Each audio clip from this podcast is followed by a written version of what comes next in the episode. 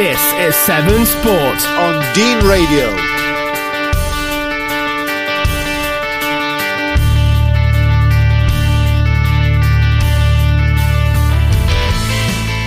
Good morning, welcome along to Seven Sport on Dean Radio. We are back for another week of sporting news, um, whatever we can find.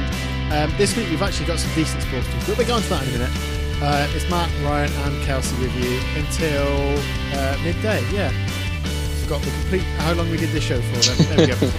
from, from ten till midday today on Dean Radio, bringing you latest sports news. Um, good morning, boys. How you doing? Morning. Yeah, not too bad. You? Yeah, all good. Um, good lovely weather, isn't it? There's a bit of a heat wave going on. Beautiful. Beautiful. Barbecue's been on. Mm. Bar- barbecue later, I reckon. It's got to be done. so- Yeah. After, well, hopefully weather stays nice and uh, get out in the garden. I Get a few imagine sausages Ian on. love. Imagine Ian loves a barbecue. Uh, to be honest, mate, you, you know, I actually genuinely cannot remember the last time that Ian fired up a barbecue in the back garden. I bet he's a coal. Ah. I bet he doesn't have gas. Nah, yeah, cold. Yeah, Proper. he's a co- yeah, he's a cold bloke. Yeah, he's from that era, isn't he? The miners era. Well, so got, to, got to have coal. Got to be proper. Um, so yeah, it's been a nice week. Um, how you boys coping with? I wouldn't say lockdown, semi-lockdown, whatever we're in now, limbo. Still going Mm. to work. Still living a dream. still doing exactly the same as what I've been doing for the last eight Yeah. weeks. It does, it's not. It's no different, mate. To be fair, the only difference is now we can uh, go out and sit with five of our friends in the in the park. Only problem is I don't have five friends, so you know, it's unfortunate. Ah dear. Um, well, maybe if anyone's listening and want to be Kelsey's friend and want to meet in the park, and uh, do get in touch. Usual ways, that's some sport. Um, anyway, Only in daylight though. Alex, Quick please. disclaimer: You do not want to be Kelsey's friend. And, It's uh, it's not great. yeah, I, I don't want strange people meeting me in the park. If they are, it's got to be in, in broad daylight hours. Oh, there you go. Lovely start to the show. Um, right, let's get on to the biggest talking point of the week then. Um, I must say, before we carry on, we are recording this on a Thursday once again because we are social distancing and all that. So, Butler and Kelsey are on um, video calls. I'm in the Seven Sports studio. So, everything is up to date as of Thursday night. All right. So, don't kick off. Thursday night pre NHS clap at the moment. yeah, pre NHS clap. Yeah. Um, so yeah, the biggest news actually broke today on the day we're recording this. The, the Premier League's coming back. Football's back, boys. Proper football. What do we think? I haven't watched any of the Bundesliga, so I'm actually delighted. Yeah, Um, Yeah. You know, Premier League is superior. Simple as that. Um, not only with that, there's also the rumours going around that La Liga have uh, struck a deal with, I think it's Sky Sports to to show the remaining games of La Liga, Mm. um, or, or Premier Sports Yeah. on Sky or something like that. Yeah. Um, also, so um, Serie A, yeah, Serie A back on the twentieth of June as well. So, you know, there's, it seems like we're edging closer towards that, you know, normality, aren't we? Back back to what we were at. But yeah, I'm excited. Gonna be a lot of lot of decent football to watch. Uh, hopefully, the standard hasn't suffered too Yeah. much.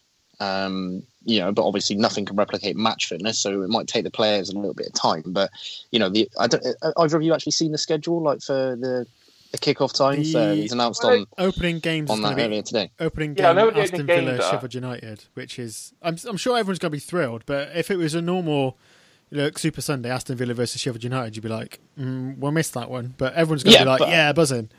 Yeah, Uh, I mean, City it's Arsenal literally will be a good game. Yeah, Man City. There's going to be game, games every single day, which is what, Yeah. what everyone is, is sort of buzzing about. So you've got Friday, 8 o'clock, and then Saturday is half 12, 3 o'clock, 5.30, and 8 o'clock. Uh, Sunday, 12 to 4.30, 7 o'clock. Monday, 8 o'clock. Tuesday, Wednesday, Thursday, 6 o'clock, and 8 o'clock. So Every literally day. games every single day, mate. All those people. Sunday seven o'clock's a bit weird. That's going Yeah. a lot getting used to that. Yeah. Sunday, you know, I usually wind down. I'm watching Beard Meets Food about sort of six o'clock. half six, you know, by about eight o'clock, I'm ready to bed, ready to get into bed to go go to work the next day. So You'll be you'll be, you'll be glued to Watford stay versus and Watch Brighton. game of football. Yeah, they've um, so they've announced that it's going to be shown on Sky Sports, BT Sport, um, and BBC Sport and Amazon Prime as well. Um, Pick TV as well. I've got some games as well, which Really? um, was good for the yeah, good for people who don't have any subscriptions. So you've now got the BBC who are showing four games. Yeah, Um, Pick TV have got twenty five, I believe. So there's some options for you if you've only got terrestrial. So that's always good. yeah, and Well, Pick TV had the the deal for the with with uh, Channel Five for the highlights Yeah. of the league. So Yeah. I imagine it's just a sort of Oh no, that, Really that's competent. um, that's that's Quest. I think that's a different Quest, channel. it? Yeah. Pick TV's Ah, um, yeah. the the one that's owned by Sky, but it's on like Freeview, so they're Football, basically going to like, like show. Football League show followed by Ah. Crystal Maze on, on Quest. Yeah, You know, what a lineup! and then the most haunted or something like that. Um, Mm. But yeah, they're going to be showing Sky Sports on Pick TV because it's the same people that own Ah, it. I right. But yeah, and then Amazon Prime. I mean, who hasn't got Amazon Prime these days? So you know, everyone's going to get a, a bit of football in as well. So and something to talk Lovely. about when we do this show, which would be good. I don't think Ryan's got Amazon Prime, judging by the, the face he's pulling at the. I, it's one of those where I don't think I do, but I might have. I might be paying for it anyway. I don't know. well, I hope, I hope not, mate. So many subscription Paying services. eighty quid a year if you're not. I just mean, use my that's girlfriend's, so wow. yeah, yeah. Just I don't I don't pay for Disney mine. Plus, lads. It's all about Disney Plus Yeah. until football comes back anyway. Yeah, every episode all of Simpsons Simpsons ever. episodes, mate. Mm. Yeah, it's got to be done. hmm So yeah, but looking forward to it coming back then. Premier League and you know, is it going to work? Is it going to be successful? Is it going to end up stopping again if we have another wave? What do you boys think? People criticise it um, because people love to moan about everything that's going on. You can't please everyone with any decision you make, Hmm. whether that's to do with football or, or anything you know anyone's making. So yeah, it's going to be going to be tough to get used to it at first, I suppose. But I think the fact that we've got the Bundesliga until then will get people back in the flow and getting used to you know watching the football in an empty stadium. You know, with just basic sort of commentary and and you know the, the the sounds of an empty stadium. But Mm.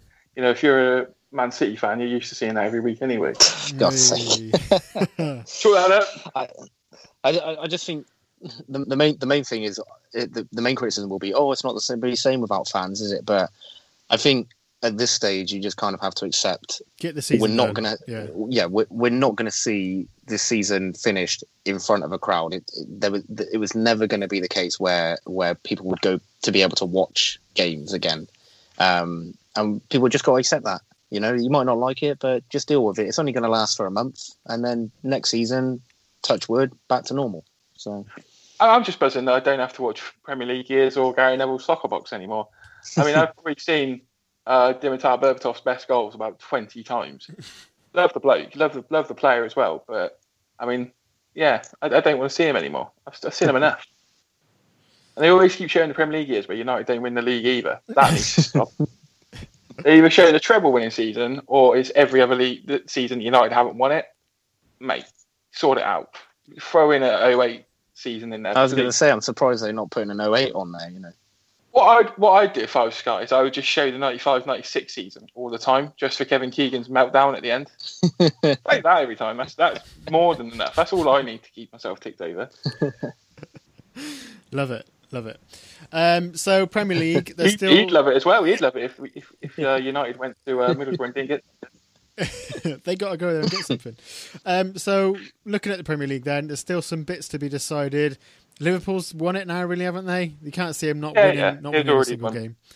Um, it would be quite. Um, I wonder what would happen if they just lost the rest of their games now, and like just completely bottle it that way. That would be but City have to win every game, don't they? quite something. Yeah, much, so. I mean, after- they're like two after- points off, isn't it? two more wins. After, Two more after wins. what had to be after what had to be deleted last week in last week's show. I mean, I'm going to say it again. You'd have to do the show just between the two of you because I would have killed myself. There, my life is not going to peak any higher than that. Um, and then, so yeah, Liverpool's title. There's still Champions League up for grabs. We still don't know if Man City are going to be allowed into it next season or Well, not. we still don't even so. know. We still don't even know what they're going to do with completing the Champions League this season or the FA Cup. You know, they've still got plans to to try and finish the trophy and the Vase as well. So there's non-league interests, you know, to be sort of uh, confirmed. I guess. No, that's that's very Um, strange because a lot of non-league clubs have already started swapping players, which we'll come So on to later on. I mean, this is step one, and then it's obviously yeah. From a United perspective, as I said again, I'm a United fan. I want to look at the Europa League as well because we just won the first leg five 0 um, and you know, I'm looking at the teams in there. You know, I, th- I think United have a decent chance with that. So, you know, now countries have started to confirm what they're doing. You know, now enable UEFA to make a decision. I imagine we'll end up seeing a knockout tournament being plopped on the end of the season Hmm. to to try and get the game through. But I think just uh, just remembered what I read earlier. Actually, the team that United played in the Europa League. Have you seen that? That LASK LASK. Mm, no. A few weeks ago, it was um, rumored and videos were released that they had breached Austrian lockdown rules. Yeah. And had been training as a Oh mass yeah. Yeah.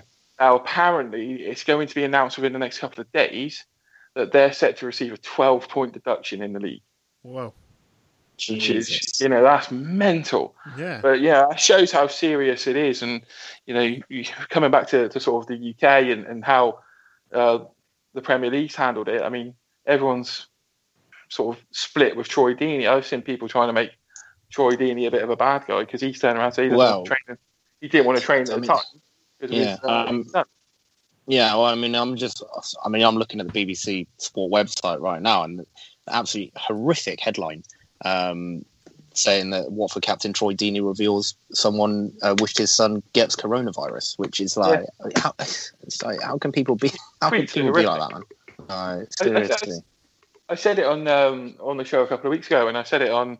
Uh, I put it in the um, um, dealing with social distancing update that I put on the website every week. You know, social media has become so toxic at the moment. If anyone voices an opinion on anything that doesn't, you know, it's against the grain even slightly, and everyone's jumping on it. And and you know, we questioned the other week that, you know, when all the talk was there that, you know, everyone wanted football to come back, and people saying, "Oh no, you want to put people's health first, and there's more more important things to life than football." And then suddenly, it gathers a bit more pace that football's going to come back. A player goes, "Actually, I don't feel comfortable coming back." Um, in fact, there were two. It was Troy Deeney and Danny Rose that I saw. They were kind Yeah. of like, "Oh, I don't really want to come back." And then the comments just absolutely slated them, saying, "Oh, well, you get overpaid. You're this. You're this." It's like, how can the the consensus flip, flip just like that? Suddenly, everyone's not caring that you know you got to put health first and put people's lives first. Suddenly, it's oh, you're you're the weird one for not wanting to come back. Mm. Eh, It's it's mental. That's that's the country we live in. Mhm. So the world we live in, unfortunately, as well. I mean, it, it isn't always the the English fans that, yeah. that say it. You know, Yeah. it's, it's again, it's, it's a weird one to sort of tread on, really. But the amount of people that access the Premier League and, and obviously have access to English football on social media, you get people in other countries. They can say whatever they want because no one, like, you're not going to go hunt them down or anything like that. Or you know, there's no, you can't trace them really or do anything about it because they're in a different country. Hmm. So Um, well, we mentioned Watford in that. Then looking at the bottom of the Premier League, there's still quite a few clubs that are in danger. Really, um, I think Norwich are probably pretty much down and out now, aren't they? Looking at the table, we've only got 21 points, so six, six, six away from getting they've got a hard run in as well. There's Mm. one of the teams down there that's got a particularly hard run in. I think it might be Norwich. Yeah, I don't think Villas is too uh, too easy either. They were on a bit of a bad run of form, so it could have worked out in their favour going into kind of starting the season again. Um, and then you got Bournemouth, Watford, who pulled right out of it before all this happened, and then you got West Ham and Brighton as well. So it's going to be interesting, pretty much every single game going to the end of the Form season. books out the window, isn't it? Yeah, Yeah, really. much. It's starting again. That's the thing. Yeah, Yeah. it'd be interesting to see how It's it starts again and how all the teams start and how you know if everyone hits the ground running and that kind of thing. So it should be I mean, you, Interesting. you better believe I ain't putting any bets on Premier League for at all. Yeah. nothing, I, nothing I at tell you all. one thing though, because you, you talk about that, and I was talking to my um, my friend at work today, um, who, who's a United fan as well, and you know, we was our, our like game that was supposed to happen was Tottenham away. And if you remember, sort of when that when the, obviously the games were due back when when obviously football was still being played, you know, Harry Kane was injured, Dele Alli was struggling with fitness and form, and Tottenham were missing all these players. I mean, I would have fancied United at the time to go and steamroll them. Mm. The way United were playing with Ighalo and, and it was just clicking with Fernandes, you know, beating Man City um, and, and what have you. But now starting again, I know Harry Kane's going to end up doing something. It's like, Christ, it, it's just. And you think when the Champions League spaces are up for grabs and things like that, it's like, how crucial could that delay be? Not just for Man United, but for other teams as well. Wolves, for example, um, Arsenal, who are all in that bracket. You know, potentially, way back when, when when football still being played, Arsenal going to to the Etihad, potentially they could have got something. Mm. But now they're going to be going there on June seventeenth, probably going to get rolled. yeah. it's you know what I mean. So it, it makes for such an exciting end to the season because it is like it is as we said like starting again. Mm. So yeah, uh, like I said, every single fixture is going to be a very interesting one. So 17th of June, the Premier League is set to return according to uh, the BBC on Thursday night. Um, I'm sure we'll have more details over the next few days on that as well, so it should be quite good. And like I said, we'll have something to talk about on this show, which will be good to fill a bit of time. Um, right, we're going to go for a break. After the break, we're going to go into this week's Team of the Week on 7 Sport on Dean Radio. The Team of the Week is Slimbridge. Um, so we're going to talk about that next. This is 7 Sport on Dean Radio.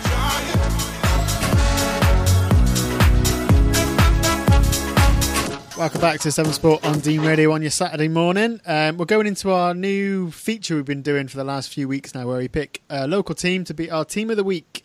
Um, we delve into our memories of going to their grounds and going to their games and chat about the club a little bit, and then we do the ultimate quiz on that team.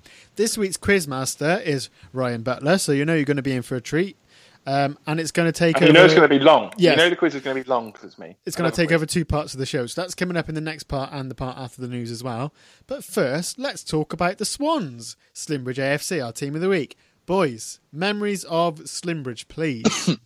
When was when would your uh, first game have been, Kelsey? Because me and Matt were, we went to the Hereford game, but you. I mean, I tell you what, that no, no genuinely, um, mine would have been after yours. Um, I don't ever recall going to a Slimbridge game. Um, you know, previous even like any friendlies against other local sides, like against Gloucester or or whatever. So I, genuinely, I think my I, I, would have been there after you for the first time. Um, I, I, off the top of my head, I I couldn't tell you. Um, probably would have been during the pre-season tour where um, that we did in 2017, 2018. Um, Yeah. I can't remember what who they would have played. Maybe the Bristol Rovers game. it might well have been the Bristol Rovers game. Actually, yeah. No, you, no, you think about it. Yeah, um, yeah.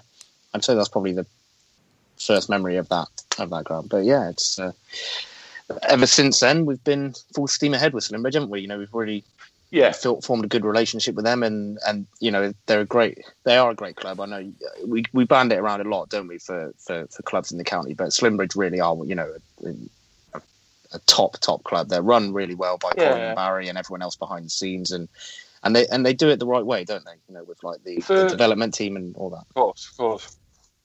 For me, it's like um, you know when we first started out doing the pre-season tour and this, this, and this. Um, you know, we were helped in in a way that um, Barry and, and, and Colin are related to who to Mary Ann, my team leader at work at the time. So you know, straight away they knew who we were and uh, were very welcoming. And, and if I was to say that as we've grown, the the one side that stayed in tune with us the most and and you know helped us as much as we've helped them along the way, it probably would be Slimbridge. Um, I think Colin was the first person, you know, who even something small like just tweeting us the team sheets every week. You know, Colin started doing that first. He started tagging us in it, and Yeah, you know, to, to, to a lot of people, that's such an insignificant thing. But I don't know how you feel about it, Kelsey, and, and obviously Mm. Matt when, when you were more involved. But Yeah. you know, even something as small as that, the recognition that you know Slimbridge gave us that you know we want these guys to know what I think the team sheet is. We want these guys to to help spread us, and, and Yeah. they really backed us. And obviously, when they agreed to be the first host of the Seven Sports Shield, you know that was the vindication that I needed. That you know Colin and, and Barry in particular supported us, and the committee have obviously backed us. And every time we go down there, you know Timmy and and, and all the other um, guys who help run it, you know they're so welcoming to us. They even on the Monday nights when we go to the development games, you know they're always happy to see that we're there and Mm. you know we're, we're there to document and, and talk about Slimbridge going f- forward in terms of the future. Um, obviously, I think last season, other than Cirencester, Slimbridge was probably the one side that you know I wish we saw a bit more of, in particularly at the start of the season when they were a bit Yeah. more on fire. it's Um, it's a funny we- one though, isn't it? Like, we went there, they had sort of dimmed out a little bit. Yeah, like it's funny you mentioned that about you know wishing we went there a bit more. It, it seems like we went there loads, but that's because most of the time we were there was for the development side, you know, the under 18s and and you know other like cup games like um Um, obviously, we saw the Gloucestershire Northern Senior against the County Exactly. exhibition game as well. So you know, there's a lo- Slimbridge just seems to be the club where all of those games are hosted, aren't- they? But um, Yeah, You know, it's just- Reg Davis Cup final not that Yeah, yeah, that- before, and that's and it, you yeah. know that that's become a permanent fixture for for what we're doing with the Northern Seniors reputa- um, um, sorry relationship with Slimbridge. It Mm. seems to be the desired host every season. So you know Yeah. I'm happy with that. It's a Yeah. great place to go and watch football. yeah. Um, park, Yeah. Parking's not too bad either. So you know I mean, to be, to be honest with to be honest with you, mate, when you talk about big like best memories of of Slimbridge and Thornhill Park, for me, it's got to be saving a penalty against you, mate, in the uh, Seven Sport oh Shield. here we go. Who didn't know that go? Could he? Yeah, to drop it in there, mate. You'd never let you live that one down, mate. He's, he's Hey. stride up. You're all confident. You're like, I'm going to bury this. No It's way, not mate. even the worst. It's not even the worst penalty that any of the Butler family have taken. My older brothers missed a penalty at the Lacey Stadium on "Take It Like a Fan" on Sky Sports. So, you know, my penalty miss isn't as big as that, unfortunately.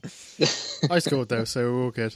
You did, you did. He hasn't got the uh, bragging rights over both of us. So that's that's Well, it good. don't matter, mate. Ryan's a more permanent fixture at Seven Sports, so you know. Oh. I'll have you know, I was tired that day from walking around selling raffle tickets for the whole first game. yeah. So, Sure. you know, in the face of Seven Sport. All you had to do was was was run out to, to, to the ball and kick it. how was that? Hey, how you, is have that you ever tried to sell raffle tickets to Neil Musto? That takes lot out of you, especially when he's had a couple of tins. He'll love that. but do you also remember, like, because we have seen, you know, some crucial moments down at, at, Mm. at Thornhill Park. Obviously, even in the, that pre-season tour, you know, do you remember when Ethan Moore had, had come back from the, the knee injury and he got taken out right in front of us? Yeah. Um, you know, I can't remember who it was. I think it might have been Dean Turner. Went straight through him, and he ended up missing a couple of weeks there. You know, when you think about yeah, because how slow he started that season, yeah, that's it. It's kind a of couple of weeks could have been it because he scored that really good goal. We rounded um, keeper Hall at a time and put it in, and you know, it Yeah. was, everyone was buzzing, and he looked like Yeah. the striker that we knew he could be. So Mm. even moments like that, that, that's a big moment. And also, we saw the moment of the season last year where we saw a goalkeeper score a goal. yeah, Mhm. yeah. That was It's big. count under seventeen. Yeah, that was that was big. I mean, you you know, you talk about other moments like that. I mean, we've seen some great moments. For example, um, I can't remember who they were playing, but it's kind of like the game. You know, when Marley Thomas really announced himself on on the scene Taunton, in Gloucestershire two football. all draw. Taunton, yeah, two all draw. I think that yeah, they were two 0 down, weren't they? And Marley Thomas um, scored two unbelievable goals. Um, you know, to, to bring it it? back up. It was, it was Michael Owen-esque. Yeah, it was. It was. Yeah, it was class performance, class um, arrival, really. Because everyone was sort of like, "Yeah, well, this kid's got a bit of potential, but we still don't really know what he's about." And then he comes out with a performance like that in front of you know us doing live commentary as well. Um, it just made everyone sit up and take notice. Um, you know, and he's and you still got to think, how old is he now? What 22, 23? He, he, can't, he can't be that old, can he? No. So You to think when, when we first started going to as well, obviously that that sort of side at the time. A lot of characters who have been, you know, friends of Seven Sport all the way through. They supported us yeah, yeah, well, like Jack Twyman, Sam Till, Adam Mace, obviously who, yeah, who we'll talk about later on as well. Um, now they they still got that. It's a different bunch of players. Obviously, Ollie Hall was there as well, as we mentioned in goal. You know, different pool of players, but again, they're still welcome into us. They still interact with us, and Mm. you know, we have a good relationship with them. Lewis Adams, for example, who won our Player of the Season a couple of seasons ago. Um, Joel White, who who we watched at Tuffley, and you know, we tipped to potentially move on, ended up moving on, and, and you know, he was buzzing with that. And Myron Turner, of course, who who you know, we we love him. I I mean, I love him. I don't know about Kelsey, but I love him. Um, you know, we, I don't love him as bond- much as you love him. no, no, I don't think anyone can. Uh, but we um, we have that bond with Slimbridge, and obviously it carried over into the under 18s as well. Um, Adam Coyle and, and the players down there, you know, they appreciate it. The parents appreciate it and speak to us as well. And you know, it, it's allowed us by covering them and the likes of Tuffley, for example, to then start building a rapport with Hartpury, which has been great. So, you know, Slimbridge have played a, a very pivotal role in in what I would consider the success of Seven Sport over the last couple of seasons. So always appreciative of the club. And your first game at Slimbridge was with with myself, wasn't it? We went down and Yeah. watched them against uh, it was against Hereford, wasn't it? Because we, we we were stood by police. There was like police down the far end for like Yeah. no reason. because of It was hair- like you, me, big you, crowd. me, and a couple of Lost City fans were just stood there like, yeah, what? the infamous Darren Uh, Pierce was there, I believe. Yeah, I think you two got papped as well, didn't you? Yeah. Um, think I so. saw on Colin- Facebook at one point. Yeah.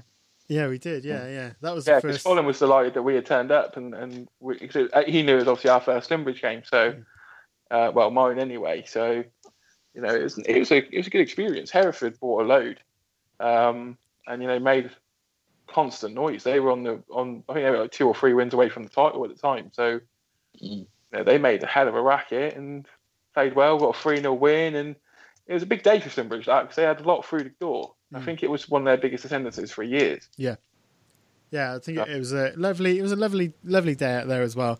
Um, and like you said, they're always welcoming. I remember I've been down there a few times just on my own to report for Seven Sport, and um, always, you know, always save your seat in a stand so you can sit there and watch the game properly, and anything you Bringing off the need. team sheet. Yeah, team sheets exactly. It's just small things like that is what makes you want to go back to a place and, and support them, isn't it? So it is good. And like, loves taking a, a, a trip to the uh, oh, what's it called? Shaz's Shaz's snacks. snacks. I knew you were going to. I is. knew you were going to say that. Yeah. Shaz's snacks, reasonably priced as well, with a smile. Hot chocolate is hot chocolate is pretty decent to be fair.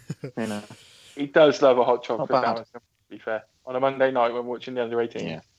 Oh mate, take me back. Take me back. we have a, then we stop for a McDonald's on the way back. It's great. Oh, beautiful. Yeah, I was pretty. Three It's always, lockdown it's always, lives. it's always right. It's always right. It's always like, well, um, yeah. How long do you think it'll take us to get home? Right. I don't know, about twenty-five minutes, maybe less than Right. that. Stop at McDonald's on the way back. Because most of the time, when it's a Monday night, I finish work at five o'clock, have to get home, so I don't really have time to have any dinner or anything. So you know, your What job you there. should do, mate, is you should pre-prep your meal the night before, ready for when you get Oh, home. Yeah, give I over. No one's got time for I that. only have, I only have about 20 minutes usually. 20 minutes, half an hour. I ain't a Russian eater. I'll sit at home and just get ready for the Sandwich, game. mate. He, Get sit- myself into a Sandwich. pre-match. he has to prepare, doesn't he? He has to sit there and ready, get ready for commentating and watching football. That's what it is. No, mate, you, your, your workplace is literally right by a massive Tesco. You can walk over on your lunch and get like a sandwich ready for ready for after. You know. Yeah, but then I miss the bus and then I'm behind schedule. I'm a, I'm a man of method. I'm a man. No, of, I mean, you go on your lunch break, mate. On your no, lunch break. then, no, do you know what I'm doing? When I'm, you know what I'm doing during my lunch break? I'm having lunch. I'm in the canteen having lunch. We'll let this uh, we'll let this continue off air rather than uh, chatting about your your food habits between the two of you. To sum it up, to sum it up, Slimbridge, wonderful club. There we go. That's um, Slimbridge then. So coming up after the break, we're going to talk. Uh, no, we're not going to talk about, and we're going to do a quiz on Slimbridge, which Ryan Butler has done. Looking forward to that. Test your knowledge about Slimbridge AFC or learn something new. Coming up next.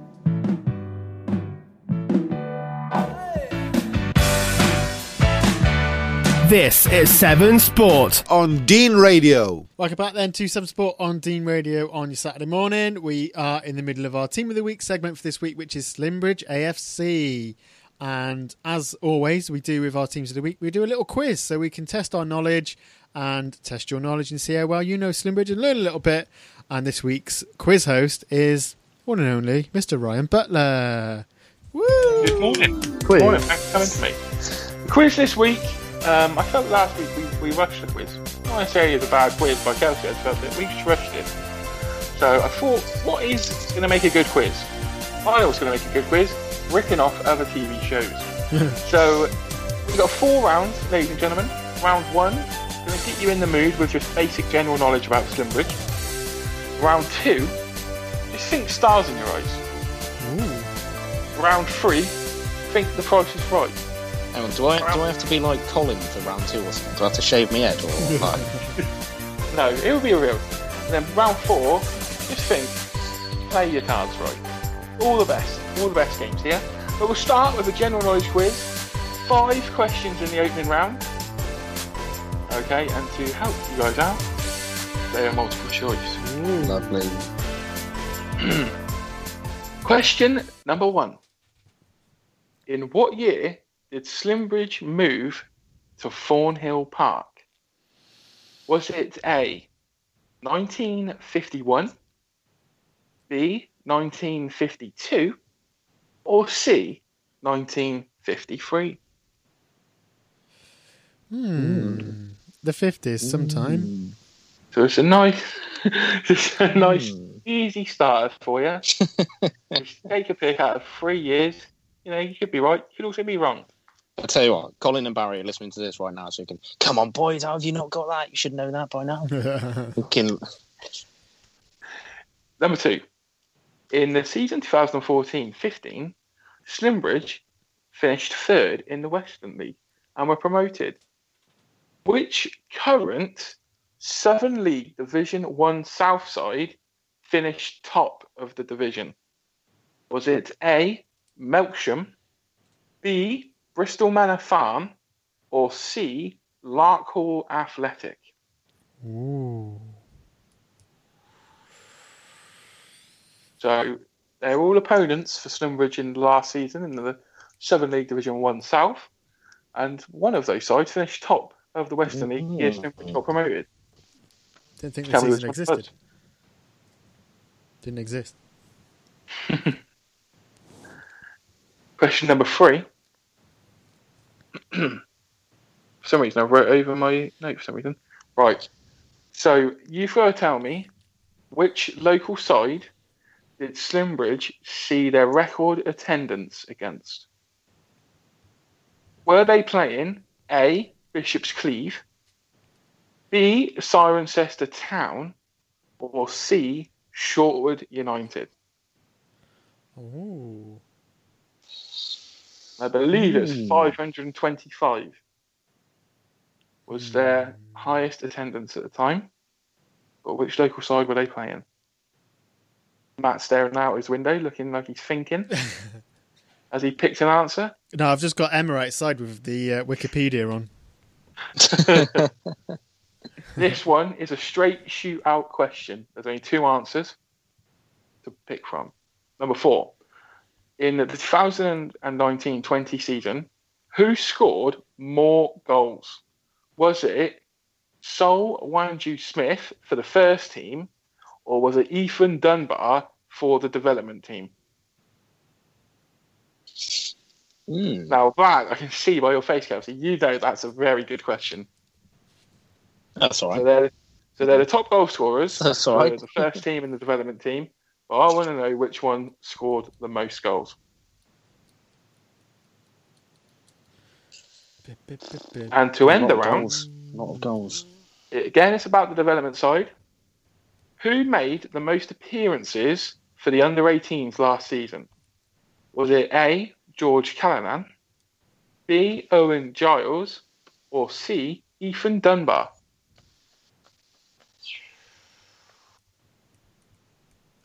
And I can tell you why I've picked those three players as the answers because they're the three with the most appearances. Well, one of them's got the most. So which one is it? Ready for some answers? Opening round. Yes, please. Yes. Okay, round one. First question was: In what year did Slimbridge move to Thornhill Park? Was it A 1951, B 1952, or C 1953? We'll start with Matt Yates, 51. Kelsey DeMaria. 53. It was 1951. That is a point to Matt. Oh. Fair Matt is play. very good at these quizzes. Matt's been very consistent with these quizzes. I'm just- got to be said. I'm good with multiple choice. Question number two. In 2014-15, Slimbridge finished third in the Western League and were promoted. But which current Southern League Division One South side came top that year? Was it Melksham, Bristol Manor Farm, or Larkhall, Kelsey Demaria? Gone with the old Larkhall.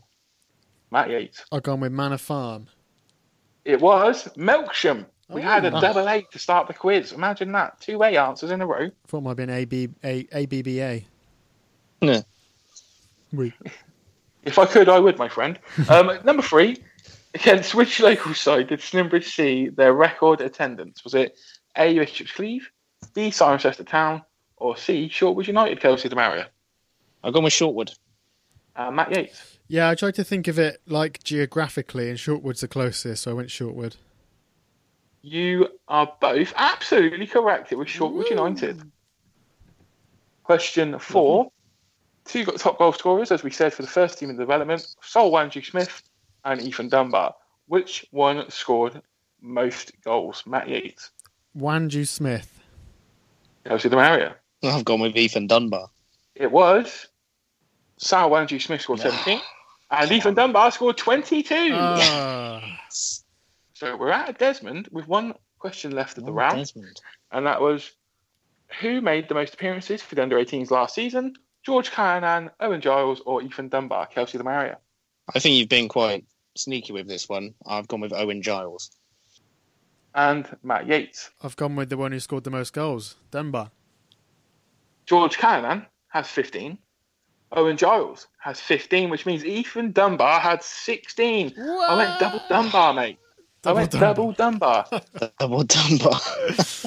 Three out of five. Round- His now mum will go- All I'm going to say is, Matt, get the clips ready because round two is a music based stars in your eyes style game.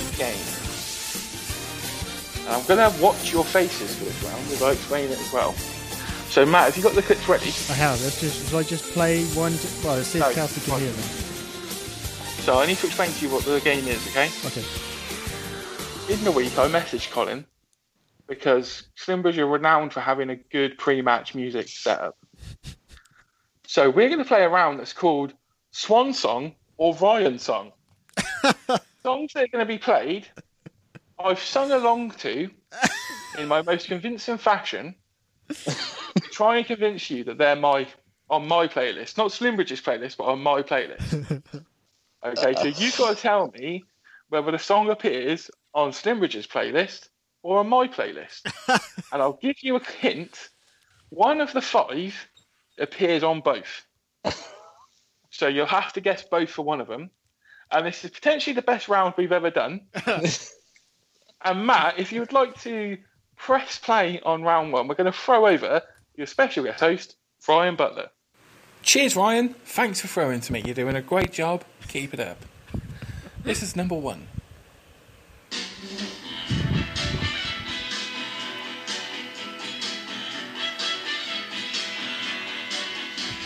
Calling out around the world. Are you ready for a brand new beat? Summer's here and the time is right for dancing in the street, dancing in Chicago, down in New Orleans, in New York City. All we need is music, sweet music. There'll be music everywhere. There'll be swinging, swaying, and records playing, dancing in the street. Now, that first clip was Martha Reeves and the Too. Vandellas That's how long. singing Dancing in the Street. Now, was I was about long. to say, oh. initially, when I first planned to record those clips, I was going to stop after New York City. But when you're feeling the funk of the Vandellas, baby, you keep on going. Now, is that is, is that a Swan song or is that a Ryan song? You got to tell me. Have a guess.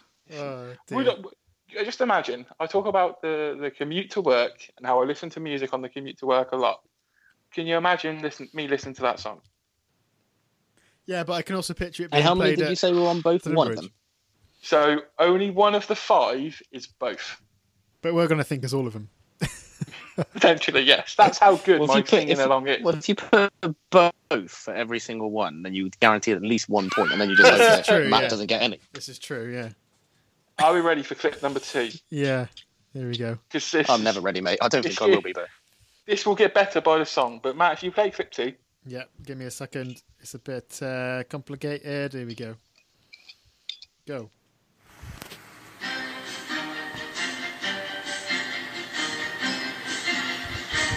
I beg your pardon.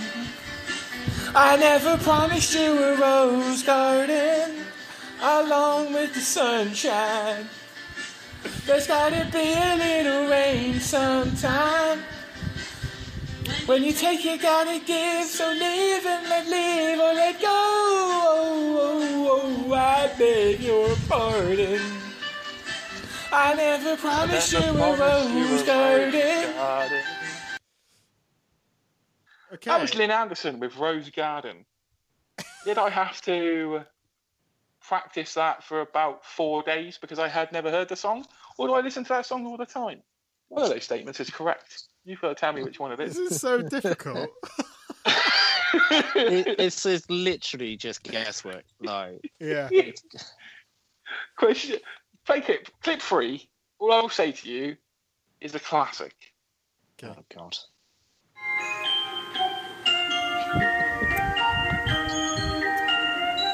That's What that an intro, already. lads. Just soak it in, everybody. We get it almost every night. When that moon is big and bright, it's a supernatural delight.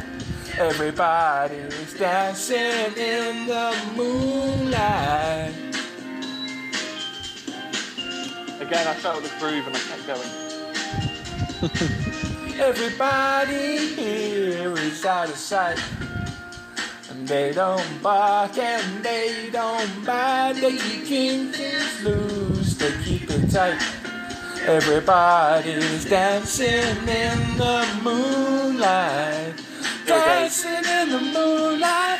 Everybody's feeling warm and bright. It's such a fine and natural sight. Everybody's dancing in the moonlight. Dance in the Moonlight by Toploader, made famous from Dear the God. Sainsbury's adverts back in the day. Is a tune, to be fair. Number four, I think out of the five is the easiest one. So if you play that, you should get it pretty straight away. But it's a good clip to listen to.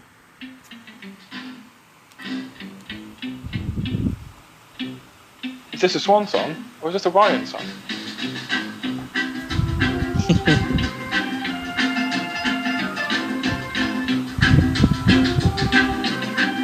As a Man United fan, I will not sing Chelsea. I'm not going to sing it. Chelsea!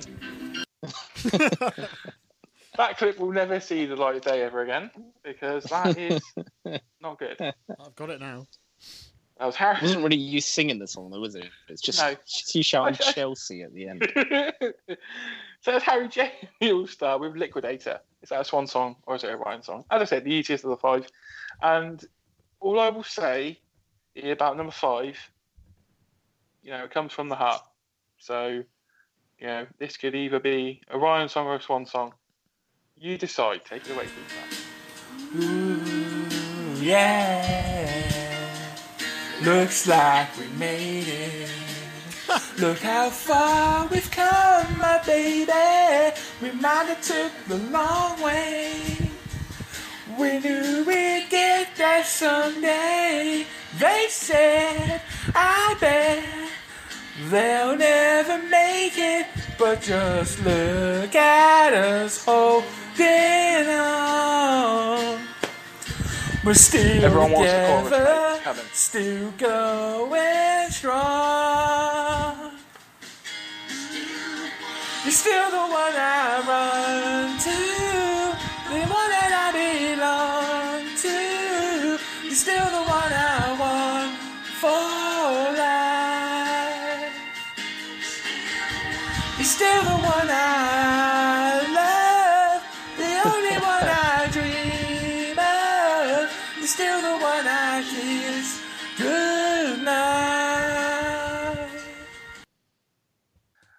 That Swan song or Ryan song. What I don't get about me that what- song is it's obviously clearly about a breakup, but Mhm. it's still the one that you kiss at night. So that's a bit weird, isn't it? Surely, like, how are you Pictures, kissing them at night? Pictures, pictures. yeah. Pictures in the Ah, dreams. behave, Right, I'm going to leave everyone in in suspense for that round because we'll do the answers after after the news. So if you want to have a little bit more thinking time on that, then we'll let you. Oh, I need it. We're doing the Bovril? Are we doing Bovril pre news or our post news? We're going to do the Bovril now because it's time for this week's halftime Bovril. This is the part of the show where we each pick a track. Where we uh, every week I find it harder to introduce this part of the show. every week You've done it every week. we pick a theme and then we all pick a track based on that theme and then we spin a wheel to see who gets picked and their track gets played after the news here on Dean Radio and then we spin the wheel again to see who picks a theme for next week that that was quite a good way of saying it. Maybe I'll just clip that up and use it next week. Um, so this week's track uh, theme was picked by me, and it was charity singles. What have you boys gone for? Um, I have gone for wet, wet, wet with a little help from my friends. Can't remember what the uh, what the charity single was for, but I think it was like eight, 1980 something. Hmm. Um, so yeah, wet, wet, wet. Lovely. I went for Chris Kamara's "Sing for England." Oh, yeah. Um, ahead, I think it was Euro 2012, I think, or 16, one of the two. Um, and yeah, it was a song to encourage England to victory and also raise a bit of money um, for Men United along the way. and I went for Gareth Gates and the Kumars with "Spirit in the Sky" for comic relief from 2000 and something, probably 2000. Let's spin the wheel. See who's going to get picked this week. And it is. I'd be delighted if Gareth Gates is played, really. He's not been picked for three weeks in a row, and he has now. It's Ryan Butler, which means we're going to be playing Chris Kamara. Unbelievable, Matt. Sing for England after the news here on Dean Radio. After the news, we're going to carry on our, uh, I nearly said Swindon, our Slimbridge quiz. Um, and we're going to do the answers from the last round. This is Seven Sport on Dean Radio. This is Seven Sport. on Dean Radio. Kamara with Sing for England. Ryan Butler's choice on this week's halftime Bovril, where we picked charity singles. And uh, yeah, that was another good one from Chris there, wasn't it? After his Christmas album, Unbelievable. the last Not year. bad. Not bad. Um, his Christmas album still available on Spotify and any good streaming platforms. uh, right, let's do the spinner for next week's theme. Oh, I hope I get picked.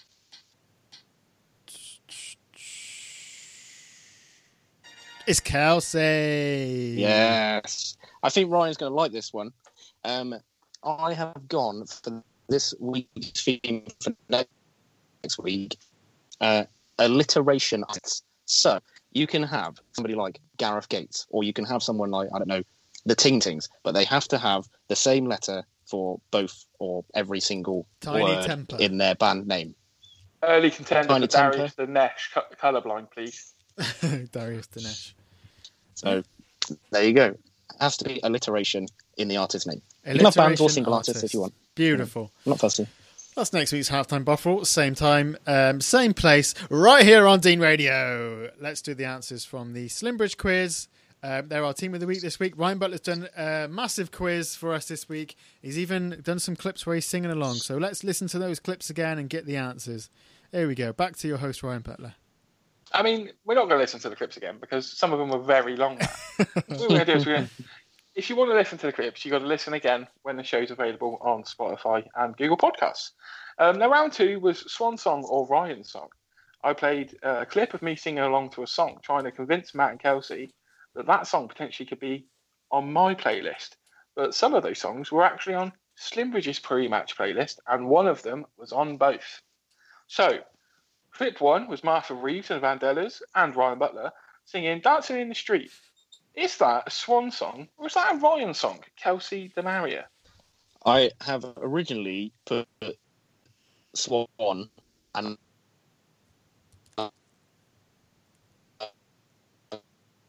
across down. I've put both. Matt. I originally went Swan because I thought I'd heard it played there, and then I thought you put too much effort into that to not be on your playlist, so I put both. You are wrong. It is a Swan song. Oh, I think I've even heard it played at Slimbridge before. It's just a side note that that is my favourite uh, version of that song. But it isn't included on my playlist. What the Ryan Butler version? The Martha, well, yes. Um, song number two, Lynn Anderson with Rose Garden. Is that a Swan song or is that a Ryan song? Matt Yates, Swan song. Kelsey Demaria. I'm going Swan song as well. It is a Ryan song. No, you do not I Call listen to that. Kids album. Oh my gosh. I absolutely adore that song. What are you, 50? Pretty much. Number three was Toploader Dancing in the Moonlight. Kelsey, what did you go for on that one? I've gone for a Ryan song. Yeah, I've gone Ryan uh, Yeah. song as well, but I, I think it's It both now. is both. Oh, Yeah, half a point. Yeah. No. Number four was Harry J and the All Stars. You should both really get this. Was this a Ryan song or a Swan song? Swan song. Swan song. A point apiece because that is the actual walk on music that you can hear at Thornhill Park. And by the way, the Swan songs that have been confirmed so far are on a playlist that uh, Colin Gay has confirmed a, a few songs to me, which also include Bon Jovi Living on a Prayer and Black Eyed Peas I Got a Feeling. I thought I'd hear that sentence being said on Dean Radio. um, number five, we rounded it off with Shania Twain, You're Still the One. Is that a clear and obvious Ryan song, or do you potentially hear that as Slimbridge a swan song? Matt Yates, what's your thoughts? That's a Ryan song, if ever I've heard Elsie one. Maria. Yeah. See, I've never heard it played at Slimbridge, so I've gone for a Ryan song, but I doubt It it is. myself. a Ryan song. And Yeah. a key little fact for you there that, just like Lynn Anderson Rose Garden, appear on the Now That's What I Call Country Hits album. Round three, we'll move swiftly on. And if you've ever seen the game, The Price is Right, you're going to enjoy the next five questions. These questions are, again, general knowledge questions about Slimbridge, but the only difference is the answer to each question is a numerical value. And at the end, I'll be asking for your individual totals. And just like the price is right, you have to be under. But if you're over, you get zero points for the whole mm. round.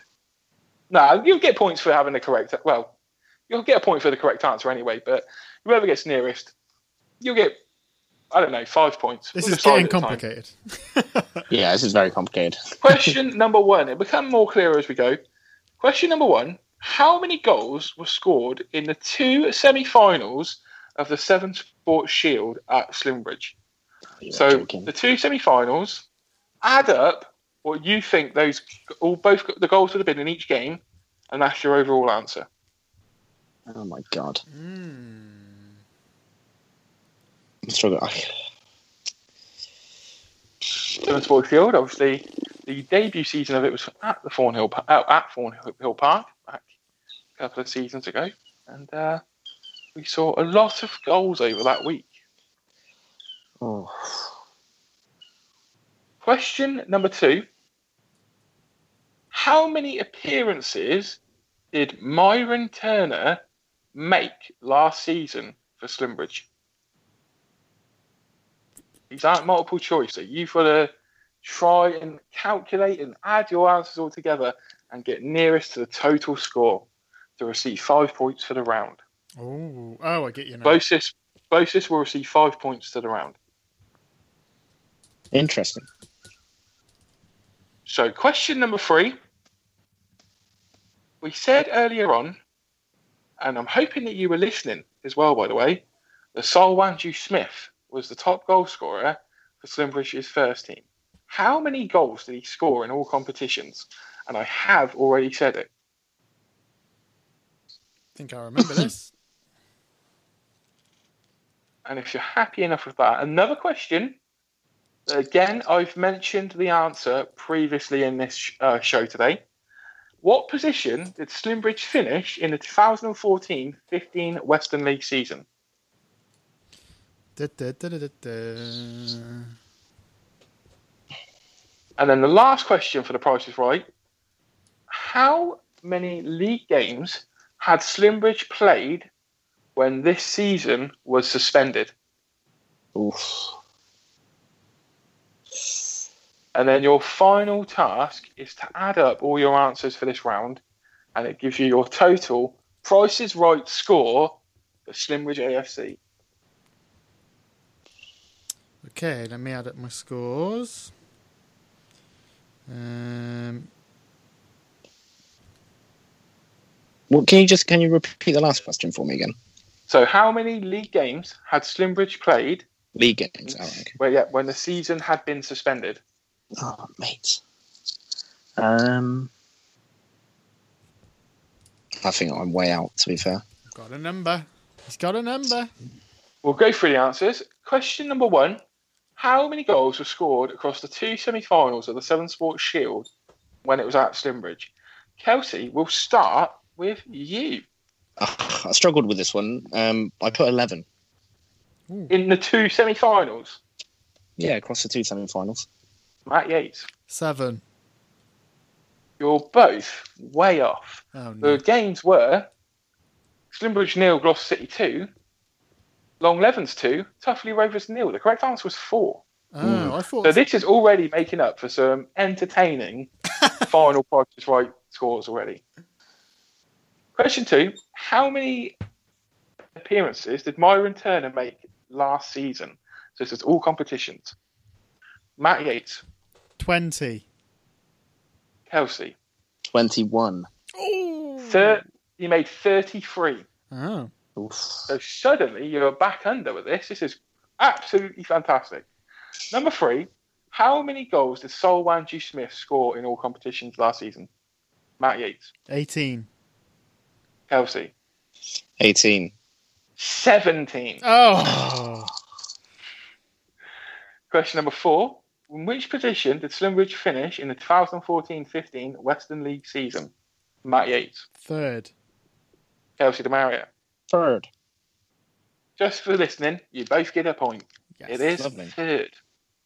Fantastic. And then the last question was, how many league games had Slimbridge played before this season had been suspended?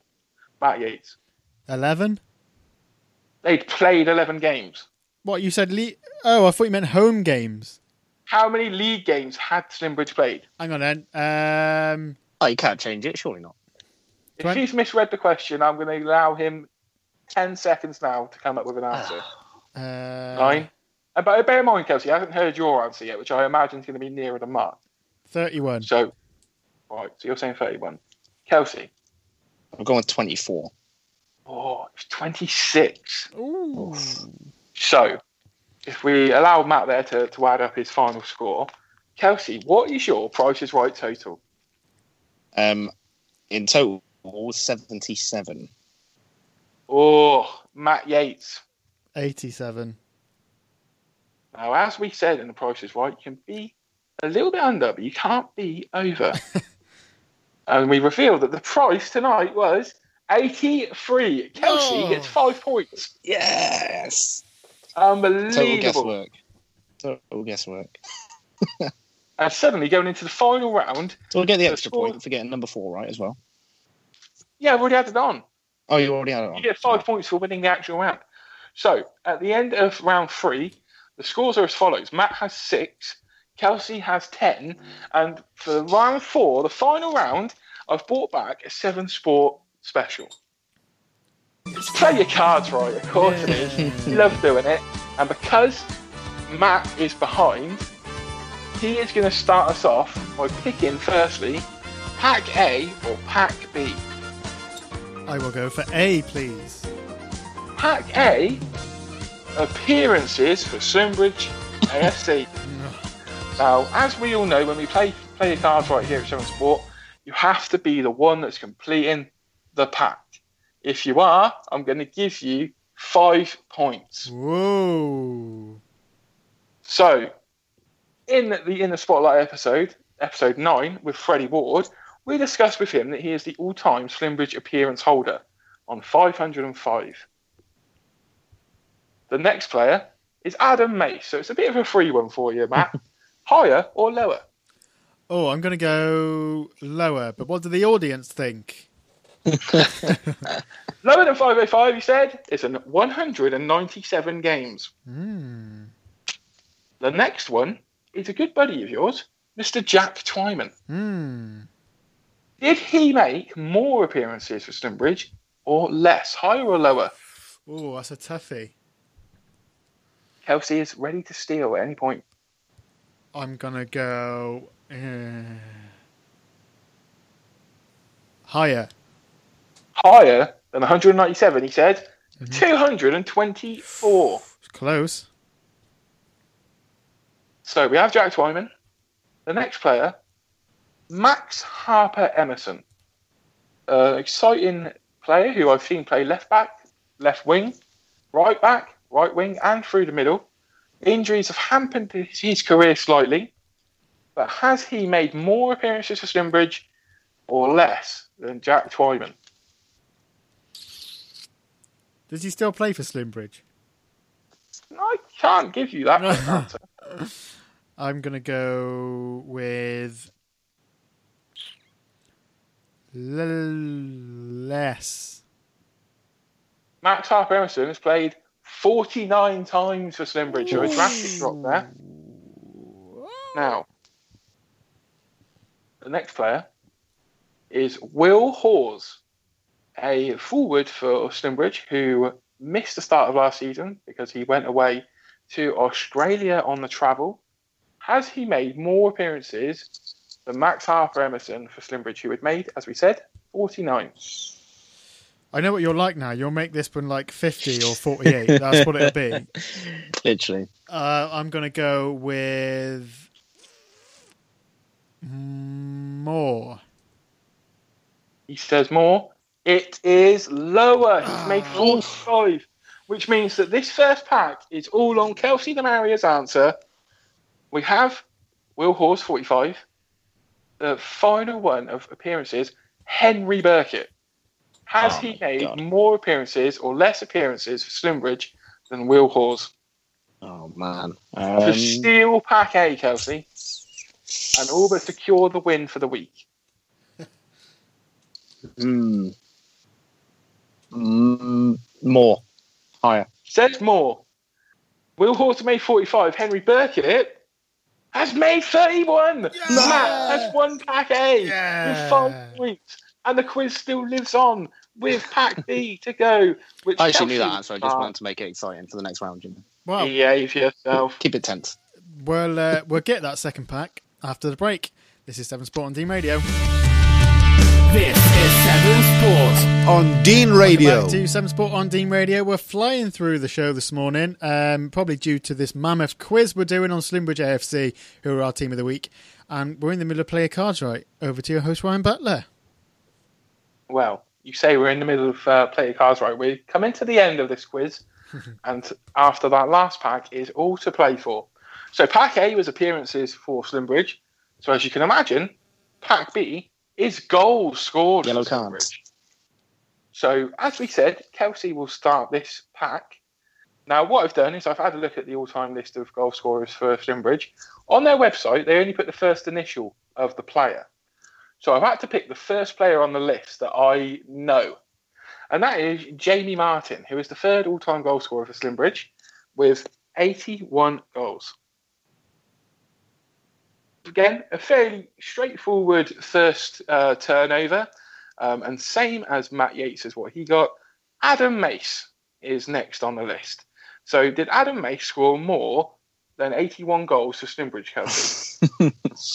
I think he's. I don't think he scored 81 goals in his entire career. You go lower with that one, mate.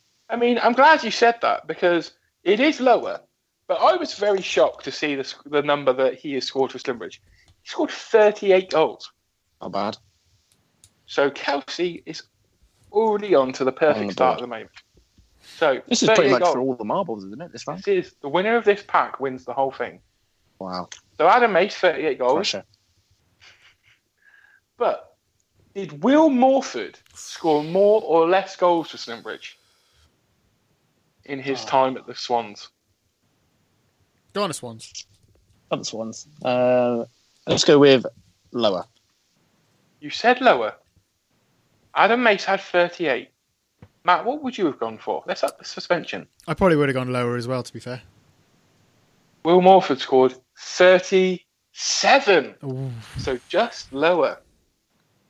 Now we move on to my favourite, Myron Turner.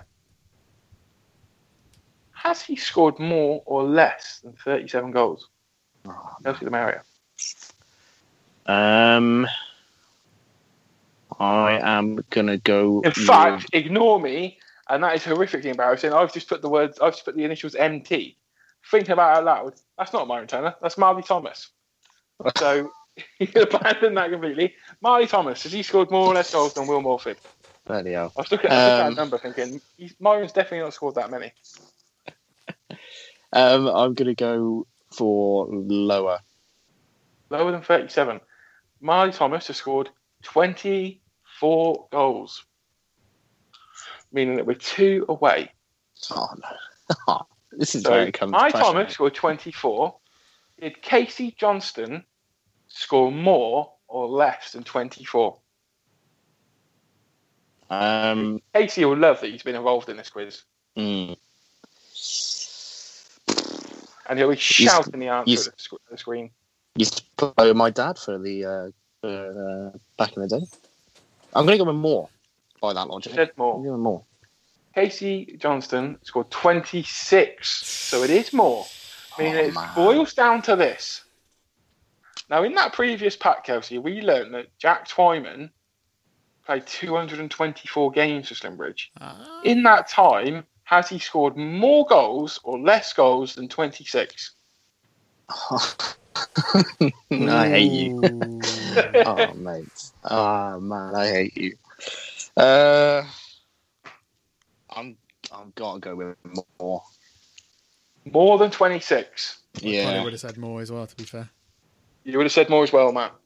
Well, I can tell you that Jack Twyman in 224 games for Slimbridge scored 20 goals. Matt Yates has won the quiz. He loves Slimbridge. He loves them. And that Um, Do I get a free season ticket now? Colin will be all over it. He'll be loving that. Matt Yates is the chosen one. Kelsey's going to get so much abuse from Colin. Where does Colin send my All signed shirt to? Thank you very much. Matt, how do you feel about winning the quiz? Oh, I- over the moon. I think I've won two two in a row now. You have. Yeah. You I know the most about Scientist and the most about Slimbridge, so you know I'm going to be welcome. That's how it's Matt's done. doing the quiz next week, so- There Matt's you go. going to do the quiz next week. Yeah. Um, what's going to be our team of the week next week? Disney Town. We're going to do Lydney. So I'm doing a quiz on Lydney for all you Foresters. Um, get revising now. That's next week. Um, so Slimbridge were our team of the week this week. At the end of the show, to finish tonight's show, we are going to be playing a bit of the clip from the In the Spotlight series with Ryan Butler, uh, where he spoke to Freddy Ward all about his time at Slimbridge. Um, in the Spotlight series, if you were wondering what that is, it's um, a new series on our podcast feed that Ryan Butler has been working on during the lockdown, where he's spoken to local footballers, local football managers, and that kind of thing, um, and um, chatted about their their careers and stuff like that. So. If Very you're good. stuck with something to do on a nice day and you need to go and test your eyesight for a half an hour drive, stick that on and you're well away. It's a perfect accompaniment. There you go. Um, check that out on Spotify, Google Podcasts, and stuff like that. And all of the Dean Radio shows are also on there too. Now, I'm going to play a track, and then after this track, we're going to go into some more um, localish football news and um, some other bits and pieces as well that's been going on in the world of sport. This is Seven Sport and Dean Radio.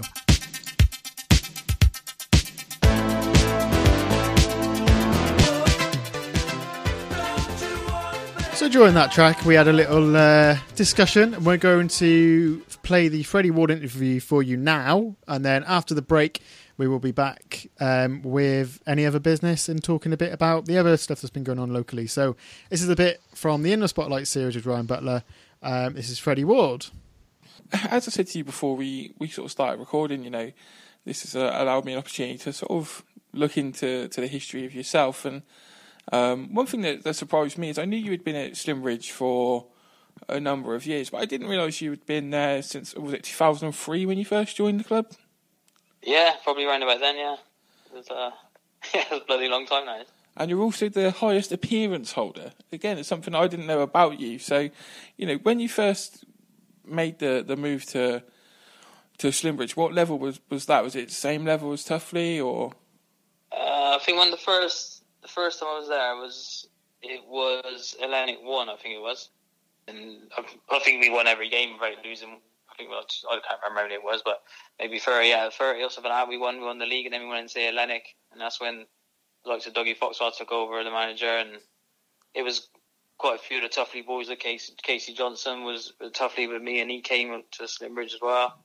Um, Johnny Meadows, all players obviously like back then were, were real good players. So yeah, we had a real good side. Um, and obviously went on to win it in I think 2006, 2007, the Hellenic Prem. So because, because again, as I said, I learned about yourself when I was sort of researching it, and I learned a lot about Slimbridge as a club because you look at the the sort of honours board that they have and and what they went on to win. You know, it's you had years in a row of winning stuff, but you almost did it in reverse. So I've got Hellenic League was 2006-7, but then you were down in the Northern Senior League in 708. So, you know, that look at just even looking at that, you think, Jesus, what's happened here?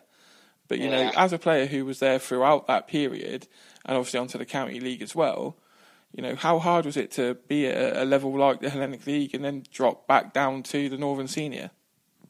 Well, obviously, obviously when we won won the league in 2006, um, a lot of the players were, were just the other side of 30. Um, so they were all we were getting close to the winning in the league. They were all like, "Oh, we don't want to be going up ne- next next division and like traveling and etc. etc." So I was starting to think, well, surely when you win the league, you want to go into the next leagues and, and try and try for that. But um, I think we got to the pre-season training, and there was about six players there, and I was like, "Yeah, what's going on there?" And then, and then we had decided to go um, drop down the leagues and start again. Um, but to be fair, I did I did actually leave that time. I went to Bishop's Cleeve with Paul Collicutt for a, I think a season. Um, so I didn't go in the Northern Senior. I think I came back at the latter stage of the county league when um, uh, Leon, I think Coco and Leon. I don't know if, if you know James Cole, but um, he, he he was the manager. So I went back then and played a couple more years, and I took took a chance at Ciren in the um, southern, the southwest. I think Division One. We- ended up winning the playoffs. Uh, it was going into the Southern Prem then. and was, then Leon decided to take the manager's role at Slimbridge and decide, and asked me to become number two. Uh, which was a tough decision to not, not try my hand at Southern Prem. When I, at the time, I think I was about 31, so kind of like in my prime.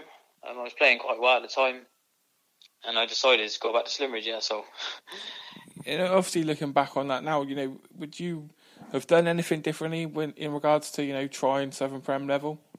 Probably not. No, I I think if, if something's working, then why, why try and change it? Um, I know, obviously know the higher standard you go, the, the better players there are, and um, certain things you might have to change. But no, I was always I was always confident in my own my own ability, um, and it, it, it's your teammates as well. And if you've got some good teammates around you, you sometimes you can get away with it in, in games if you're not playing quite as well one day. Um, hopefully, the eight or nine of the rest of them play well and bail you out, and it's the same when the opposite way around when a few of your other players are struggling and you try and step up for them.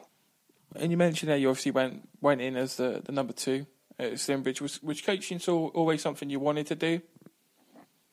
Um, well, obviously when my age my age started increasing, I, I started thinking, well, I'm not going to be able to play, forever, so and I always wanted to be in and around, as you said, the, the 3 p.m. on a Saturday and the odd midweek here and there. Um, I knew I would miss it if, if I just suddenly just uh, stopped and like a lot of people do. So yeah, I just thought, why not? Um, I could- always uh, potentially help players, young, younger players coming in um, with a bit of experience. So yeah, it was always something I thought, well, why not? It's, it's, it could be something good to do. And then obviously Slimbridge we're we're in the Southern League, um, Division One West, um, and and you know you sort of got the the management job there. How did it, the transition work from you know being the number two to, to taking over as manager? Well, it was a, it was a, it was a big shock to be fair because obviously with Leon being number one, um, didn't really realise and see how much he how much he done. Um, you don't you don't actually see until you actually in that role yourself. So it was a bit of an eye opener. Um, it was it was a tough period. Obviously, I didn't try and play as much then, um, but sometimes I obviously had to had to play. Didn't have a choice, but it was it was one of them. It was it's something I, I'm I'm glad that happened. Um, I would never say no to going back to management, um, but for now I'm I'm enjoying the playing again. Um, so yeah, for now management and coaching it's probably not something I want to do quite yet again. And when you became sort of manager and you know were, was in charge of the the team, did you try to be one of the guys, as it were, or did you try to? I mean, do you do you have to differentiate differentiate yourself from the rest of the team by saying, you know, I am the manager, or are you still one of the boys? Yeah, well, obviously, obviously playing and being number two, I was, I was a bit of the joker and, one, as you said, one of the boys. But you do you do have to separate yourself once you become become the manager. You can't laugh and joke so much, and you got to take things a little bit more seriously. So it was, it was one of them. That, it was hard because obviously a lot of the players who have been with me for a while, I didn't want to suddenly seem seem seem like a bit of a, an asshole, should I say? Um, so it was one of them. It, it, I, I did I did calm down a little bit and hold back on a few of the jokes and the camaraderie that goes with it. So it's just one of those things you got to do. Um, managers, he's there to, to basically get results and, and try and get the best out of players. And I think if you if you're someone there joking and stuff, I think players go a little bit lackadaisical and a bit more relaxed when uh, if you've got a manager who's quite strong in his wording um, and firm, then they know that they can't just take take the Mickey really. This is Seven Sport on Dean Radio. Welcome back to Seven Sport on Dean Radio. The final part of today's show. This show's actually quite going quite fast today. Um, before the break, then you heard Freddy Ward from the In the Spotlight series. Breaking news: there is another episode of the In the Spotlight series coming out on Monday on our podcast feed, and it is with um, I'm going to say Gloucestershire footballing legend Alex Sykes. He's been around a few clubs, um, most notably with Gloucester City. Um, so it'll be interesting to hear what he has to say. Um, good interview, Butler. Was it a good one? Yeah, it is a very good interview with with with, with Sykes in in terms of what I learned from it. You know, we even talk a, a, a bit of length about his time at Nuneaton in between uh, his two stints at Forest Green and and and obviously things like the FA Trophy final that they got to at Forest Green and yeah, he's quite open and honest with you know relationships he's had with previous managers and decisions that have been made. And yeah, it's an interesting career, and and to know like what football would have been like at the end of the '90s, start of the 2000s at this sort of level when you're a uni student. You know, it's a, a good eye opener, and, and I learned quite a lot from it. Um, so that is going live on Monday. Sevensport.co.uk for all the details on that, or check out Spotify, Google Podcasts, um, and it is on there on our podcast feed. As I said um, before, then as well, you can listen to all of the Dean Radio shows back on there. So if you want to listen back to Butler singing from earlier on in the show where we were doing the Slimbridge quiz, um, you can listen back to that anytime you want. It is archived, him singing about Chelsea. So there we go. Um, right, let's get into the final bit of the show then. And um, can, you, we want to talk about local news first, don't we? We've had a few. Yeah, transfers. I was going to say, the local Yeah, stuff. local news will tie into it quite nicely, really. Go then, hit me. What you got? So, so basically, what's happened, obviously, with uh, the whole lockdown situation in the UK is he slightly, as we know. So suddenly, obviously, the, the talk is that potentially the return of grassroots football isn't going to be too far away. And obviously, some people still um, expecting potentially it could be the latter stages of this year, going into next year that the new season starts. So I'm a bit more hopeful than that. Um, and some some other clubs are as well. So we've started to see some news that players have signed for, for clubs and are going to be moving on. Um, most notably within the county, um, in the last week or so, we've had a flurry of players joining Hungerford Town in the National League South. Um, James Harding from Cinderford has, has joined there.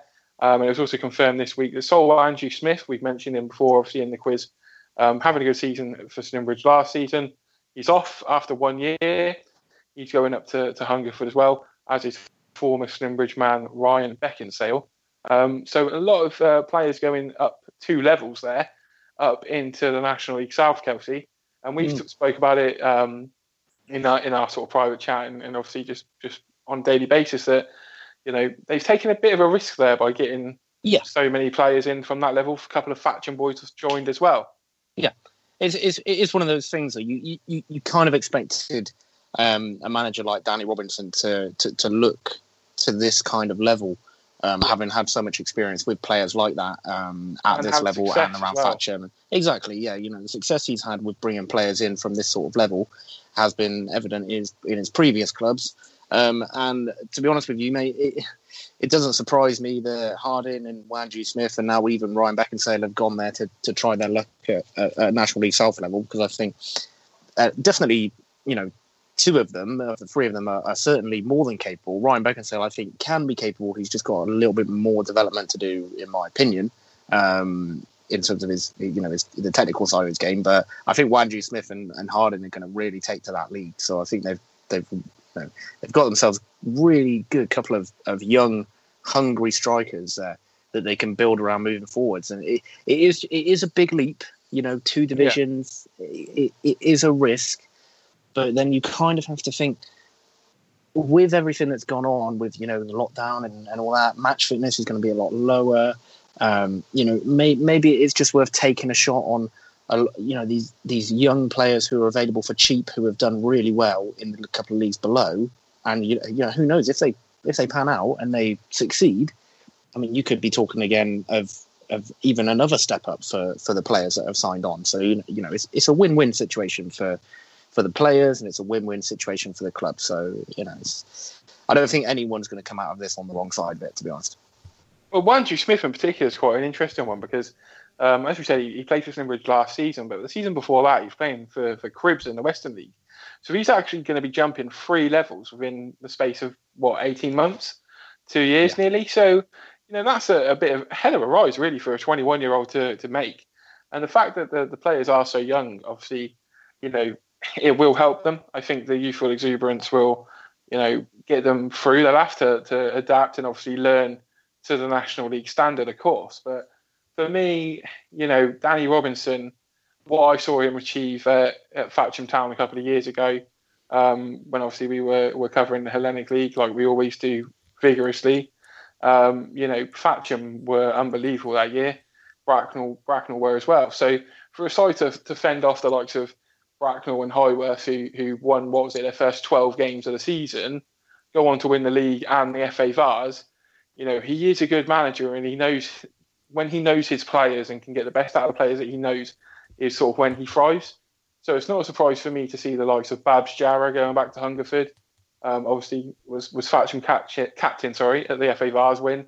Um, we'll know him around this area for his stint at Cirencester um, before he dislocated his shoulder. So you know, he's a very, very good defender um, at Hellenic and Southern League level. If he can make the step up to National League, then that'd be great for him. They've also signed Kyle Twos from Thatcham Town, Kelsey. So yeah, yeah, I did see that the other day. Yeah. If you look at the Southern League top goal scorers table from last season, that now sees Hungerford have three of the top 12 uh, goal scorers yeah. from that division last season. Yeah. Which, yeah. you know, that, that in itself is, it's a statement. It's, it? it's, nearly 50 goals that, between the three players that Hungerford have, have taken on there. So, you yeah. know, if they can even replicate what a third of that, pushing to a half of those goals, that's that's a good return really for players making two steps up. Yeah, it's a big gamble, but you know, it, it, it, it on paper it looks like one that is a very well calculated gamble that, that looks like it will pay off. And obviously, local uh, to more local to us. Obviously, talks about outgoings there. Ingoings, incoming, sorry, has seen uh, Alex Harris uh, Cinderford fans will know all about him.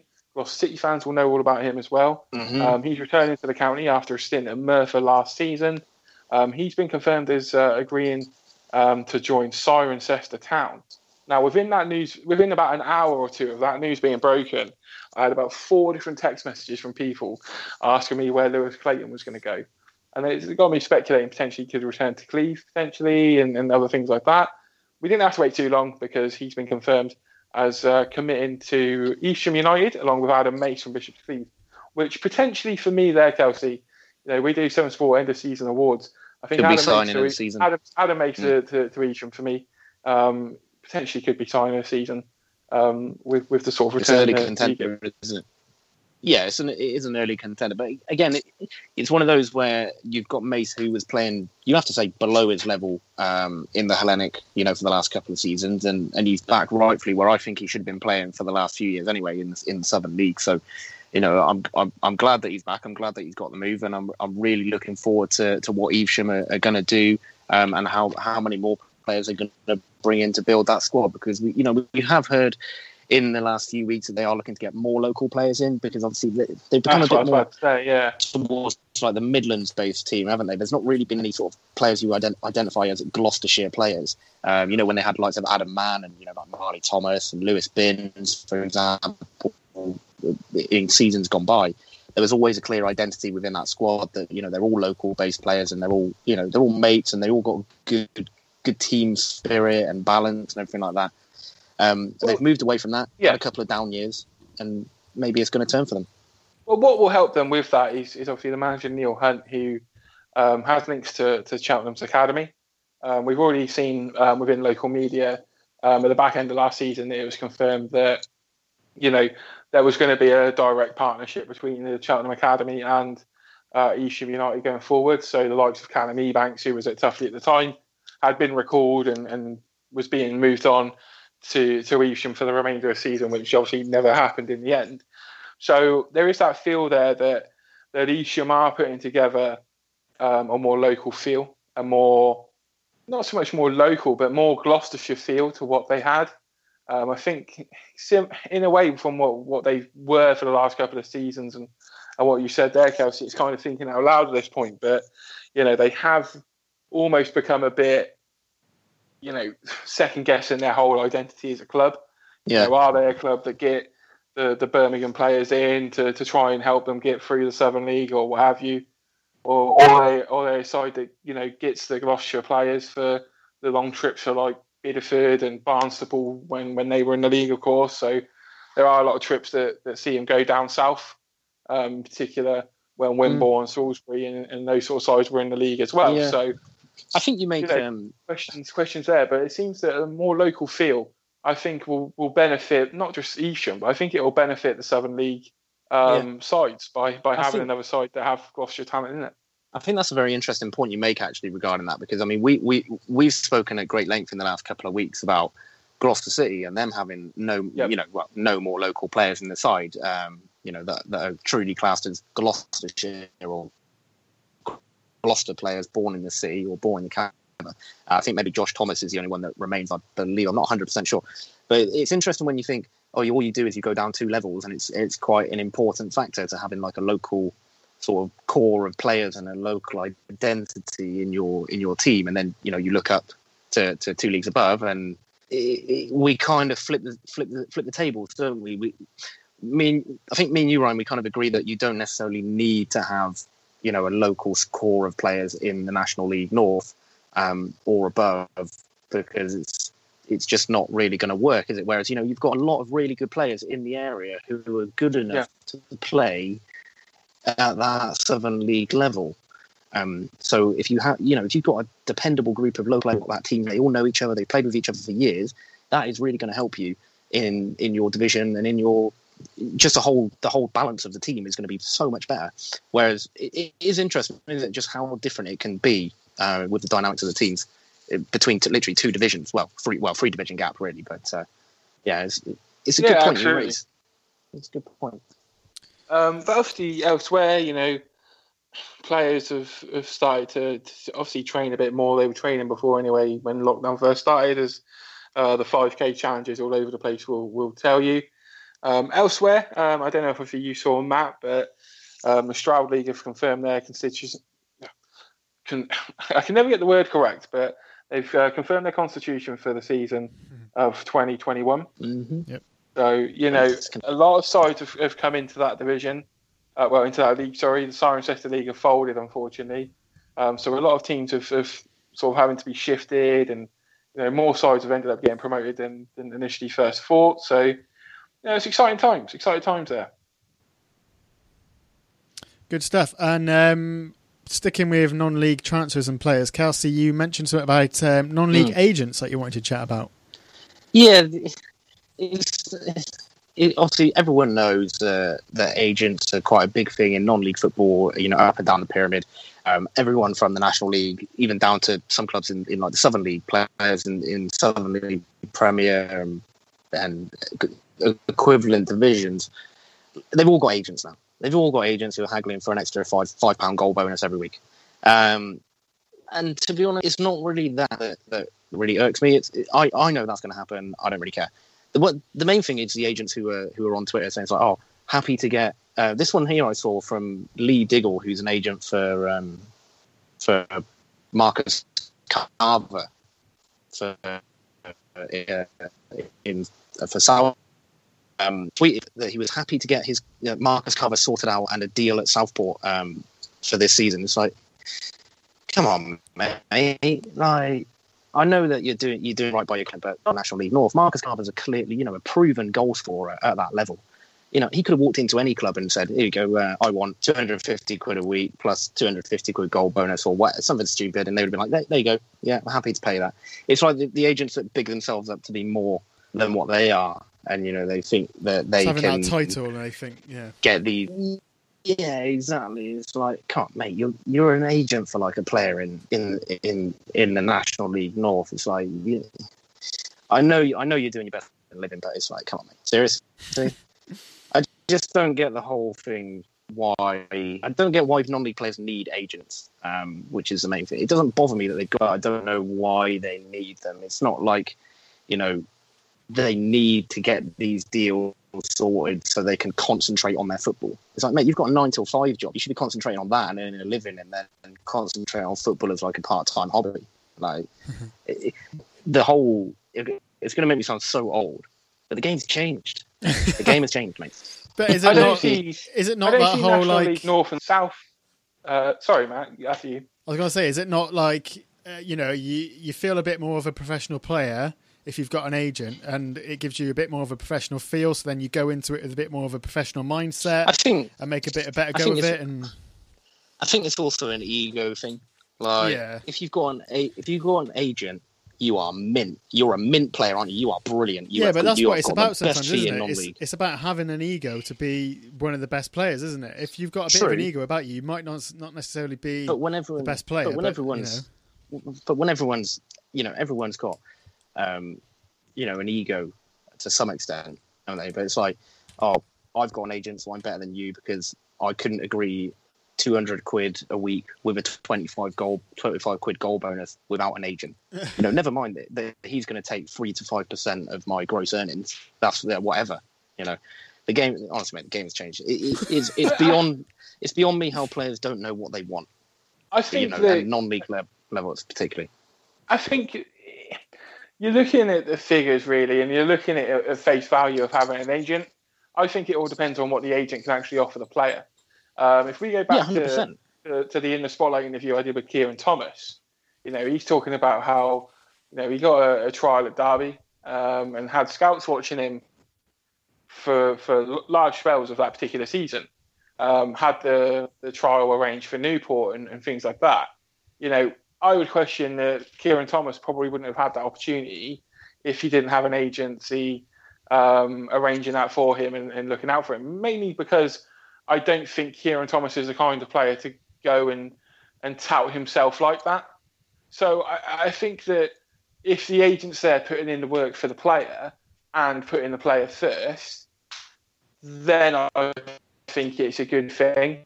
I think from what you're saying, Kelsey, and I, I agree to an extent that you know you're seeing like Southern League players with with agents and things like that. Personally, I if a non if a National League North and South player had an agent because you know they're trying to potentially get a trial for a football league club or what have you, then I understand that completely. Yeah. um, I think if it's for yeah, money, when you if it's for sort of the monetary reasons, is Yeah. it's like surely, surely you know as a player if you're happy with what you're taking home, and if not, you know, have the I don't, you know, I don't want to swear on the on the radio, but you know, have the guts to actually go to speak to the chairman or or whatever, and think, you know, oh, actually, I think I might I might deserve a bit more bit more money. But as, as as someone who works in a environment where you're negotiating um, the best deal for, for a car that's been written off, for example, some people don't have that negotiation, and I would say that some people don't have the ability um, almost to, to value themselves. Well, that's all we got time for this week. Let us know your thoughts on that or anything else we've talked about on the show this week at Seven Sport on the Twitter and on the Facebook page as well. Um, have a good week, boys. Um, we'll be back on Dean Lovely. Radio next week, uh, Saturday at 10 a.m. This has been Seven Sport on Dean Radio. This is Seven Sport. on Dean Radio.